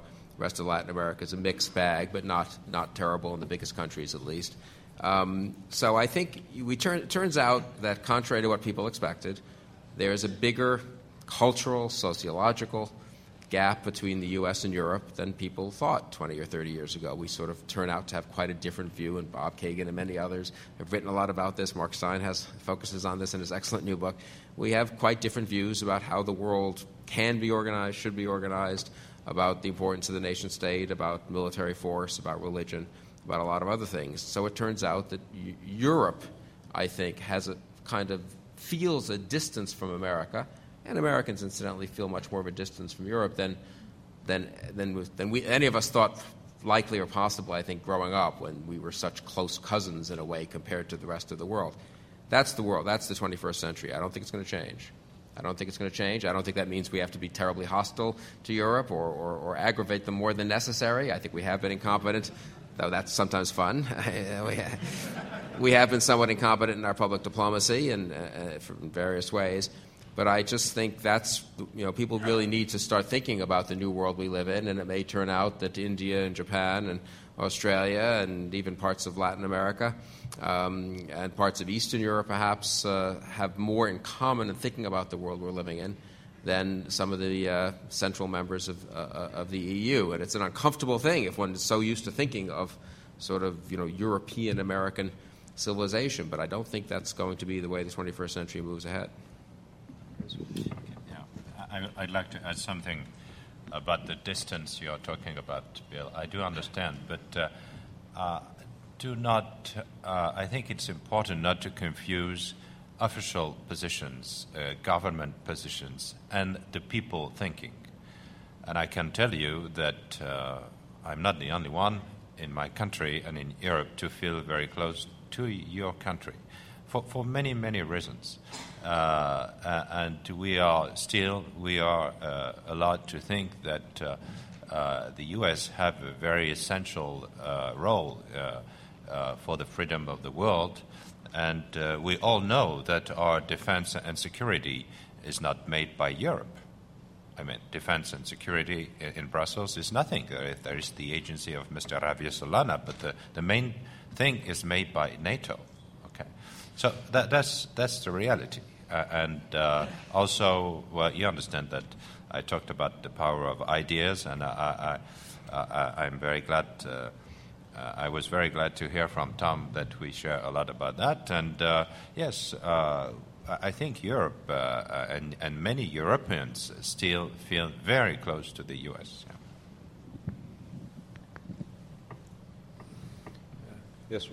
Okay, so earlier on in the discussion, the point was raised of individual liberties being a goal of democracy or the goal of democracy. So actually, Bill's father, Irving Kristol, in Pornography, Obscenity, and the Case for Censorship, wrote about a different conception of democracy, where the goal is the furtherance of the, good life and the conception of the good life, where individual liberties are only a part of that good life. So I was wondering if Bill could perchance talk a little about his father's conception there, about the other conception of democracy, the other goal. It's an awfully big question. I mean, uh, people should read these essays, and there are many debates about this. This was um, my father wrote a, law, a critique of Hayek, actually, which is quite interesting. Which you know respects obviously a priority for liberty, but simply makes the point that liberty has rarely been thought to be the only goal of political society or of democracy. Liberty uh, is a goal. Justice is a goal. A certain degree of stability has to be a goal of any society. Uh, Virtue may not be a direct goal that government should pursue, but one would be foolish to simply ignore the character of the society in which one is living in terms of the well-being, the character of the individuals, in terms of the well-being uh, of that society, and actually the prospects for liberty. Liberty can't simply defend itself. Certain characteristics of citizens and of societies need to exist to support liberty. People need to be willing to die for liberty, obviously, at times. And that doesn't simply come from a sort of abstract belief that liberty uh, is, is, is a desirable goal. So I, I think liberal democracy is a more complicated entity than some sort of somewhat simple accounts of it would, would, would, have it be. And I think people like me might put more priority on, might put as much, almost as much weight on self government, for example, as a good uh, as individual liberties qua liberties, and people like me would therefore not be as alarmed as Tom is about the alleged infringements on civil liberties over the last four or five years, which I think if you step back and look at them, I have no position on these complicated constitutional debates that the court has, courts have been splitting on, but uh, you know, which seem to me to be very much at the margin, frankly, in terms of the big picture uh, uh, state of liberty in, in American society. And I do think that you know one can, in the case of, uh, for example, pornography, one, one had a very, one, we have moved to a very purely libertarian, close to a purely libertarian situation at some real cost to individual and social well being. And people were not crazy or just blinded by you know, religious uh, blinders in the past when they thought, well, gee, maybe not, maybe total self expression uh, isn't entirely consistent with the kind of character one wants to have uh, in a liberal society. We still see remnants of that in the concern for children and concern for the public square and the concern for, well, people should do what they want in the privacy of their own homes, but it's, it's legitimate to worry a little bit about the tone of public life, et cetera. So I just would say a more complex view of the sort of social preconditions for liberal democracy is sometimes is you know I, I think is uh, what he was trying to argue for. Tom astutely observed that uh, an election alone a democracy does not make. Given that the last countries we liberated, Iraq and Afghanistan, we allowed to be settled, and particularly Afghanistan, with constitutions that provide for the supremacy of Islamic Sharia law, which, uh, since it provides that no law made by any parliament or constitutional convention can ever prevail if it's in conflict with the law revealed by Allah, do you see any prospect for democracy in these countries, even if the current insurgencies should be put down?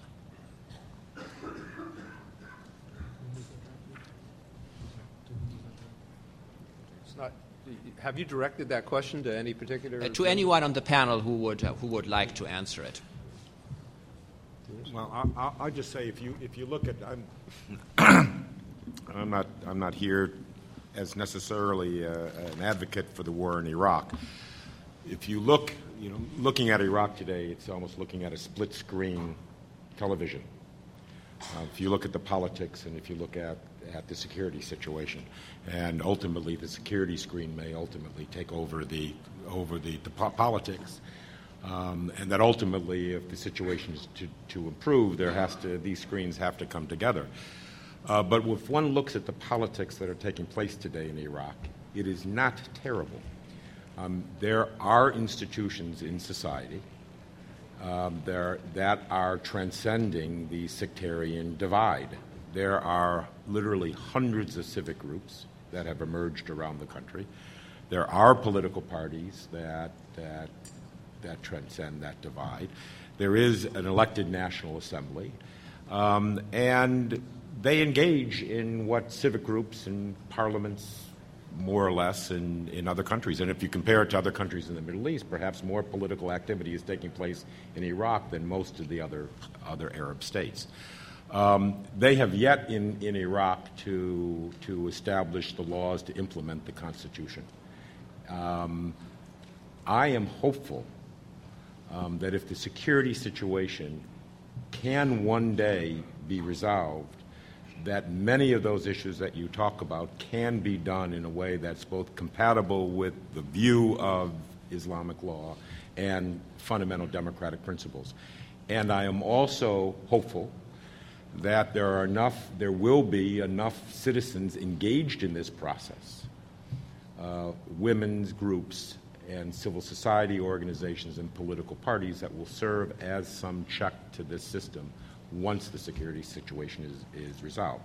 However, when people feel insecure, they're going to find comfort in their own communities, and the fractionalization has, that has taken place has not only be, been between the three communities, but it's fractionalization within those communities too, which is the most dangerous. Can everybody hear? Everybody, have, okay, fine. Yes, this gentleman. Thank you.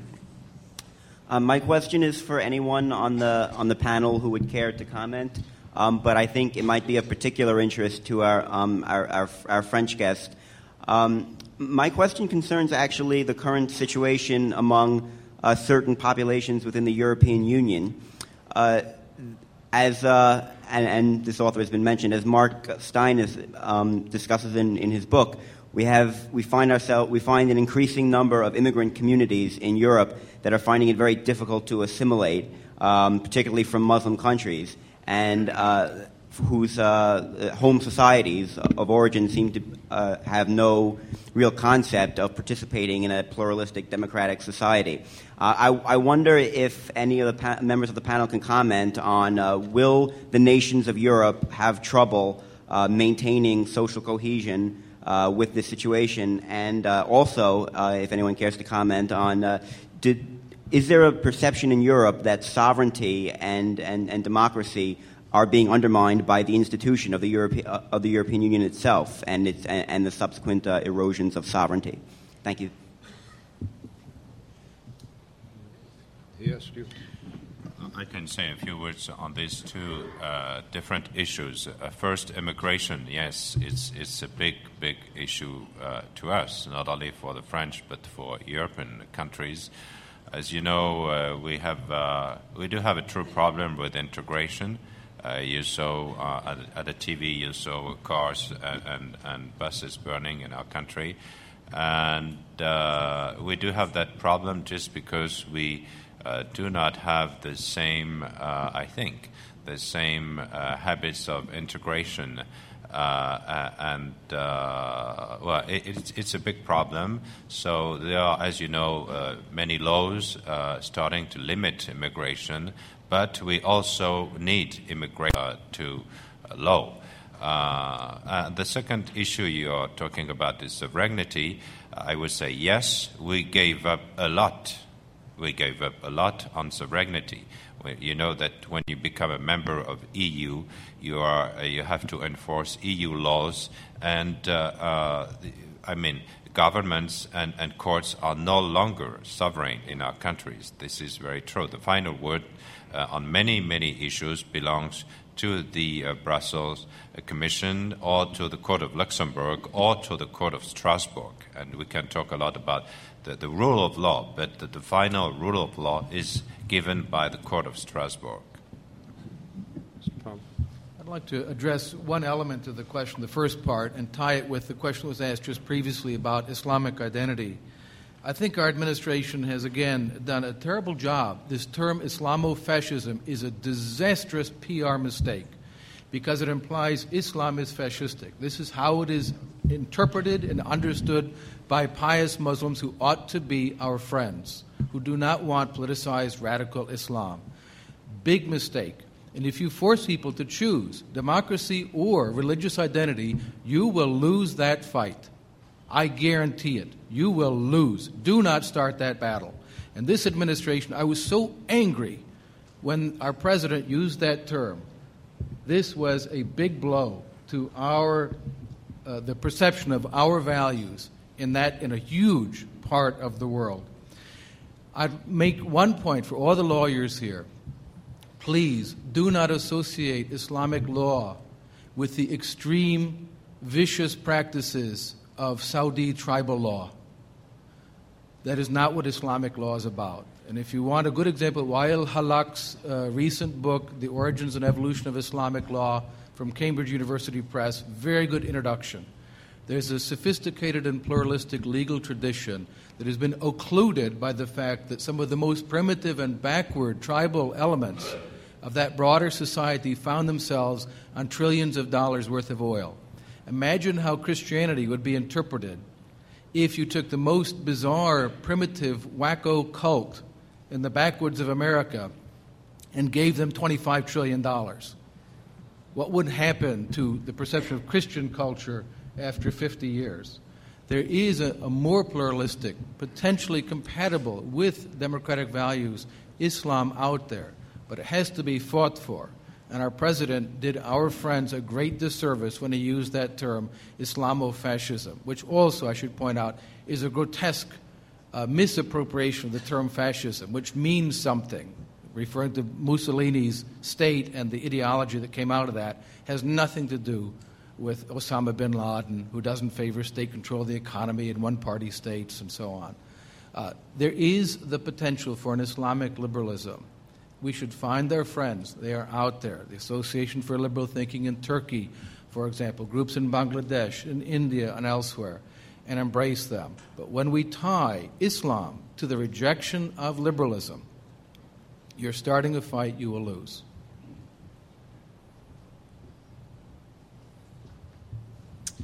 Yes, sir. Hi, I wanted to comment on uh, Bill Kristol's uh, response to the gentleman who set, talked about spending time in Europe, how we're perceived over there. Um, uh, Mr. Kristol, you mentioned how you think there might be a divide between Europe and the rest of the world as far as anti Americanism. And you may be correct on that. The only problem I see with that, and I spent this summer in both Europe and Asia and had dealings with law students from all over the world those who are pro American or not anti American, they don't necessarily know why they are or can articulate why they are. I had so many comments after the program from people. Wow, you admitted you voted for Bush and defended it and uh, articulated why. I never heard these arguments before. So the media in India and most of Latin America, it's very similar to Europe, and they're only if we think the uh, media is generally biased against the Bush administration here, it's in most countries, you couldn't imagine it. They've never heard any of the contrary arguments. And how can we resolve that other than better public diplomacy? No, I don't. I don't disagree with that point. And I, I would just say, if you ever want here I'm totally with think. If you ever want to think about areas of the areas of life that are damaged, societies that are damaged by state control, media is in a way the most important. And we we take for granted reasonable openness in the media, more so, I'd say, in recent decades, incidentally, um, uh, here in the U.S. So, new news channels, new magazines, talk radio, and all these things can flourish. It is hard. One reason in Europe things are bad is there's such amazing state control of the major media and such obstacles, both informal and formal, to a kind of bottom up talk radio, blogs, uh, you know, new magazine, uh, ma- uh, journals of opinion type media uh, in so many countries elsewhere in the world. So, I mean, I'm all for taking on statism in lots of ways, but I would say statism in terms of ownership of, of media outlets or constraint of media outlets or the, making it harder to both import media but also for citizens to simply start media is really one of the forms of statism that's most pernicious and does us a lot of damage. And so, to be fair to the U.S. government, I mean, we do, could do a better job in public diplomacy, but in some respects, the outlets are, are, are so uh, have they have such a stranglehold in a way on what citizens learn that I'm not sure you know we could have the most articulate you know secretaries of state and the best uh, uh, programs of uh, you know uh, public outreach, and it's still hard to hard to break through. Maybe we should spend more time encouraging other countries to break up their media monopolies. So I suppose that would then look like you know America throwing its weight around, but uh, um, it would actually be an important thing to do. Yes, sir. Question for, uh, for Mr. Palmer, although any other panelists might want to comment as well. Mr. Palmer, I, I enjoyed your presentation very much. It was very eloquent, very persuasive, and uh, I think you have very many valid uh, critiques of the, uh, the, foreign policy. My, my question to you is what, what is the alternative and what, you know, what should be done instead? And uh, obviously too broad of a question, but if you're able to take a, take a stab at that, and if, if it's not going to be to be proactive in uh, uh, trying to launch preemptive strikes or so on, is the only alternative to, to sit back and wait for another similar attack. And so basically, my question is what, what's the alternative, uh, even if your critiques of the, the current policy are valid? Oh, gosh, that's such an easy question. Mm-hmm. Uh, let me mention two things. One is I think that the mis- decision to go into Iraq was a, a disaster. It was a big mistake. But it is also a mistake that was made. We have to live with it now. So now the question is, what do we do? And I wish I knew the answer to that question. I don't. And I honestly don't think anyone else does either. Let's just be all humble in this regard. What to do about Iraq right now is a very serious problem. Many people have strong opinions, but very few people have well considered opinions on this topic. And I honestly admit, I don't know what is the best policy forward. It's asymmetric from the decision to go in, where I feel very strongly I was right in opposing it. But now that we're in, you can't just walk out tomorrow and let all of our friends be massacred, which is exactly what would happen. So I don't know what to do about that. What I do think is appropriate was I liked the George Bush foreign policy of 2000, Remember those terms, humility? What happened to that? I would like to return to that foreign policy. A little bit of humbleness would be appropriate for our government in the future. I don't think we just wait for an attack, however. Find the Al Qaeda terrorists and kill them, right? I'll, I'll, say the unfortunate term. You're not supposed to say that. Neutralize them. Find them and kill them. Fine. I'm happy. I would take part if someone gave me the opportunity because they have killed my friends uh, in a number of countries. They have killed my friends in Iraq. No mercy for these people. But do not invade Syria. Please, for the love of God, do not do that. The result of this and the fact that it has been discussed in Washington is so irresponsible. This would cause the entire region to erupt in flames, and we would be very badly burned as a consequence. A more humble foreign policy, and what I think is the most effective carrier of our values is the iPod. It's MTV. It's freedom of trade. It's tourism. Those are more effective at undermining some of these disastrous and malicious regimes than clumsy, heavy handed foreign policy. And I think that an example, one that wasn't mentioned, is South Korea. South Korea didn't particularly move because they were pushed by the U.S. toward democracy. They developed a market economy, a middle class, and internal forces moved them toward it pretty rapidly if you look at the long sweep of historical time.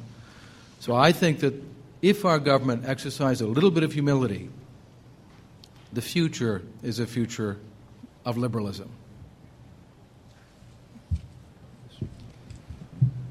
We hold these truths to be self evident that all men are created equal that they're endowed by their Creator with certain inalienable rights, that among these are life, liberty, and the pursuit of happiness, that to secure these rights, governments are instituted among men deriving their just right from the consent of the governed. Question to the panel is that are those American values or are those universal values?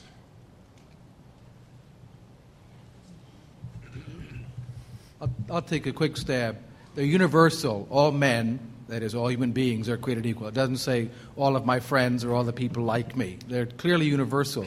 But the question is does that authorize a government committed to that to do more than secure the rights of its own citizens? It does not follow from the universality of the values that the institution of government to protect them is thereby authorized to go around the world defending the rights of anyone who's oppressed. So, uh, universality, it does not follow, however, that we should have one world government as a consequence.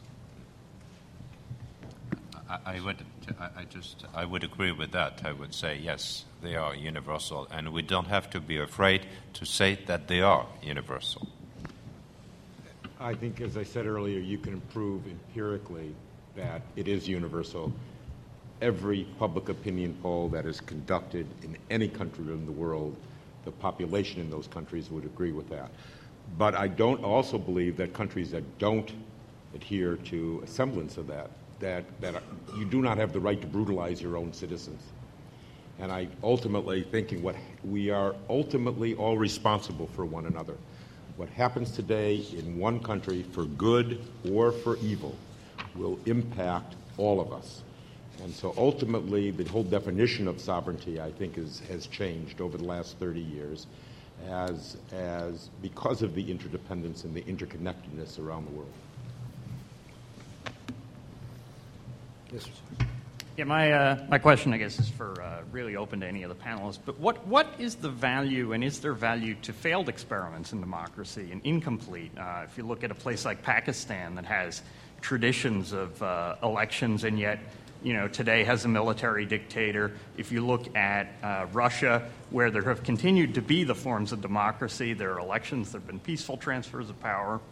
And President Putin even feels the need to say repeatedly that he's going to step down at the end of his term, and yet most of us, I think, would not look at, at Putin's Russia and say, you know, this is a functioning democracy, this is an ideal.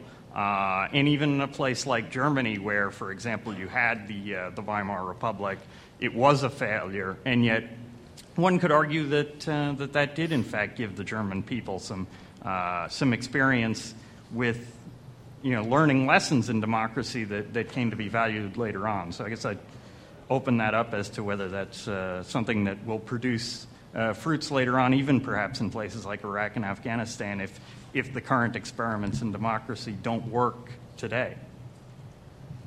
Um, I, think, I think the failure in, in Pakistan, as the failure in Venezuela, is the failure of the political parties um, that became corrupt, um, out of touch with citizens, uh, were seen as personalistic.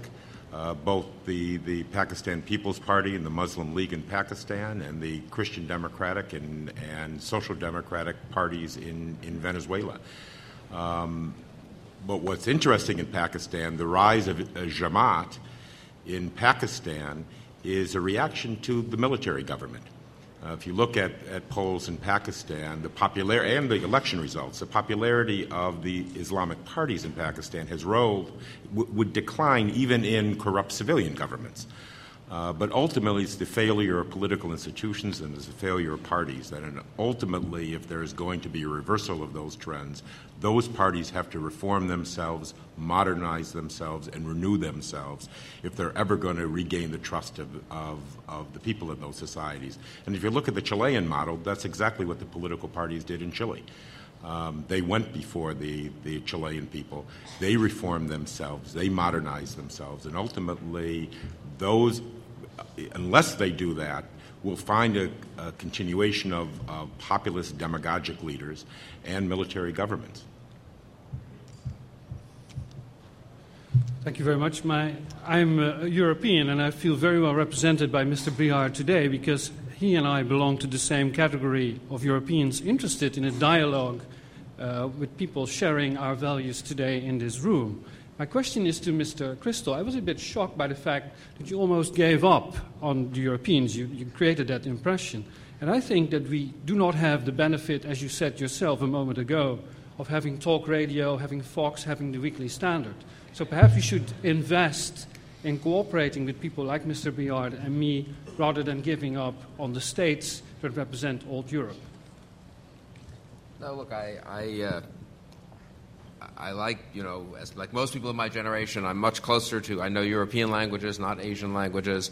I love visiting Europe, Paris, and Rome and London, not, frankly, uh, uh, the Far East or, or, or, Latin America. So if I had my way, I would, I would love to have, uh, I would love to envision a future really, and I say this honestly, in which the U.S. and Europe were much more closely aligned. And I've spent a fair amount of time actually working with friends in France and elsewhere, and speaking there, and um, publishing uh, uh, French uh, authors and uh, in, in, English in the Weekly Standard, and giving permission for, for, articles in the Weekly Standard to be translated into French, et cetera, Because I, I, really do hope that um, Europe remains very important, European nations remain very important, and obviously the more we have in common, and the more liberal ideas and the broad sense of liberal, Tom's earlier sense of liberal, flourish in Europe, the better. And I'm not giving up. I'm really not giving up. I just say also, though, as an honest uh, judgment, that you know the degree to which the European nations have decided to check out of history is really shocking. I mean, it's just, and I don't blame them. They had a very bad, you know, if, if they had a very bad 20th century, and no, and if I were a European in 1950s or 60s or 70s, I might have thought, you know, we do not want to go through the last half century again, and we will therefore more move towards this sort of EU vision of a post-historical, post-nationalist, post-military world, and then you add to that developments that are beyond anyone's control, the collapse of religious faith in Europe, the demographic situation in Europe. I just think, as an empirical matter, on the other hand, a, country, a, a, continent that's going to be going shortly into negative population growth, with the exception of Muslim immigrants, whom they're having a very difficult time assimilating, and unfortunately, this is the true tragedy, the second generation of whom seem to be assimilating less well than the first generation. I mean, that's what's really scary about Europe. Steyn really makes this point. Mark Steyn is a very witty writer, but I do recommend his new book because it's more than just witty. It's really sort of deep. I mean, Moussaoui, the 20th hijacker, was born in France, I believe. He doesn't. He speaks French. I don't think he knows Arabic. You know, he knows a few phrases from and you know prayers. He's, he's never been to the Middle East. He's a French citizen. That is the, the what they're fa- and I mean that is part of what Europe is facing internally. They've they've decided that military force, with the exception of partial exception of Britain and France, have decided military force doesn't matter or that they're not going to play in that world in the 21st century. That's okay. It hurts us. We don't have many. NATO is together in Afghanistan, which I applaud. But the truth is, what are there? 9, 10,000, I think, 11,000 European forces. This is all of Europe, 420 million people or so. And they, they're contributing 11,000, and it's a strain on them. 11,000 forces to Afghanistan. They're fighting courageously. They're taking casualties. It's a good thing that they're there. We're probably going to need more troops in Afghanistan, actually, and they'll have to mostly be U.S. troops uh, in the next year. But it's just worrisome that I, I, just say this analytically. I mean, I wish it were the case that we could look forward to a 21st century in which the U.S. and Europe, side by side, could be two pillars of liberty and freedom. I'm worried that Europe will be, I think, they won't be hostile, but will be a weak uh, pillar. They can do more on the civil society front maybe less on the military front, but military power still matters, demography, demography still matters. A big welfare state that they're having trouble supporting now matters and weakens them. And I just, looking ahead, I think it could well be the case that the 21st century will be the first century in what? A millennium, I guess, in which Europe will not be a central player. We'll be a central player. China, will, for better or worse, will be a central player. Uh, India will be a central player the Middle East, for better or worse, will be a central player, the Islamic world. And I very much agree with Tom, incidentally, that there are forces within Islam that are, could be are more hopeful and that we need to work with. Uh, we can't make it a choice of Islam or liberal democracy. We're going to need Islamic liberal Democrats, but uh, Muslim liberal Democrats. But I worry that Europe will not be a pillar of the 21st century. And, you know, if it can be, that's great. If it can't be, we, we have responsibilities to lead, and I think, uh, I think we're trying to face up to those responsibilities. So I encourage our European friends, though, to, to, to reform the welfare state and to uh, increase the birth rate in Europe, if they can do that personally. we, I have six. Huh? Uh, yeah, plus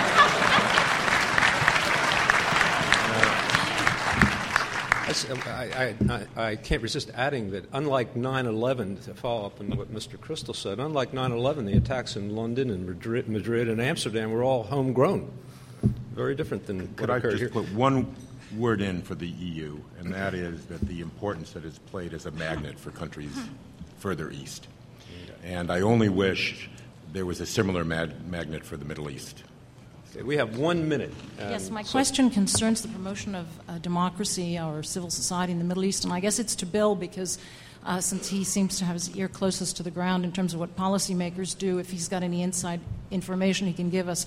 My question has to do with the role of women in the promotion of civil society and democracy in the Middle East. I think you would agree, I hope you would agree, I hope that the panelists would agree that uh, the ability of women to exercise a profession, the women, ability of women to vote, the ability of women to own property in their own name. So we can all think of a variety of features of You're gonna have American democracy that permit this. Um, should we be doing more uh, on this front in terms of trying to create civil society in countries where women enjoy a rather uh, subject status? It's a yes or no question. Well, you only have five seconds, perhaps, so. Perhaps. and, and I, I I'm would even saying this because there was a program before the before the 9/11 uh, uh, happened. There was a program. A woman named Jennifer Seymour Whitaker was working on it, the uh, Council on Foreign Relations, looking at uh, countries in Africa where women were allowed to receive through micro lending the ability to set up their own businesses, and they found this had a fairly positive impact on political participation. And after 9 11, there was some interest in this, but I don't know what's happened to it. And I'm, I'm interested in this as someone who believes that the promotion of an elevation of the status of women in these societies would have a more positive impact on the development of civil society in those countries overall. I, I would go far to, as far to say that you need to jumpstart the system in many cases. In terms of women gaining real political leadership um, in the region, um, it's going to have to come through political parties. And that the parties have to change to allow that political leadership. And quotas have been used to jumpstart that system. You have 35 women today in the Moroccan parliament, the, the largest on the African continent, because of the quota system. And, and I, I believe if you don't try to jumpstart the system through sort of extraordinary steps, you're going to wait for generations. If you're going to just do it through microcredit, you know, you can wait generations for, for women to gain real political leadership roles. And I think that there are exceptions where those types of extraordinary measures are needed. I can't let Bill get away Okay, without I, answering I'm going to have to end it, um, getting all kinds Can of... I get 30 seconds from The, Bill uh, on this? There'll be a 15-minute break uh, before the next event. And thank you very much.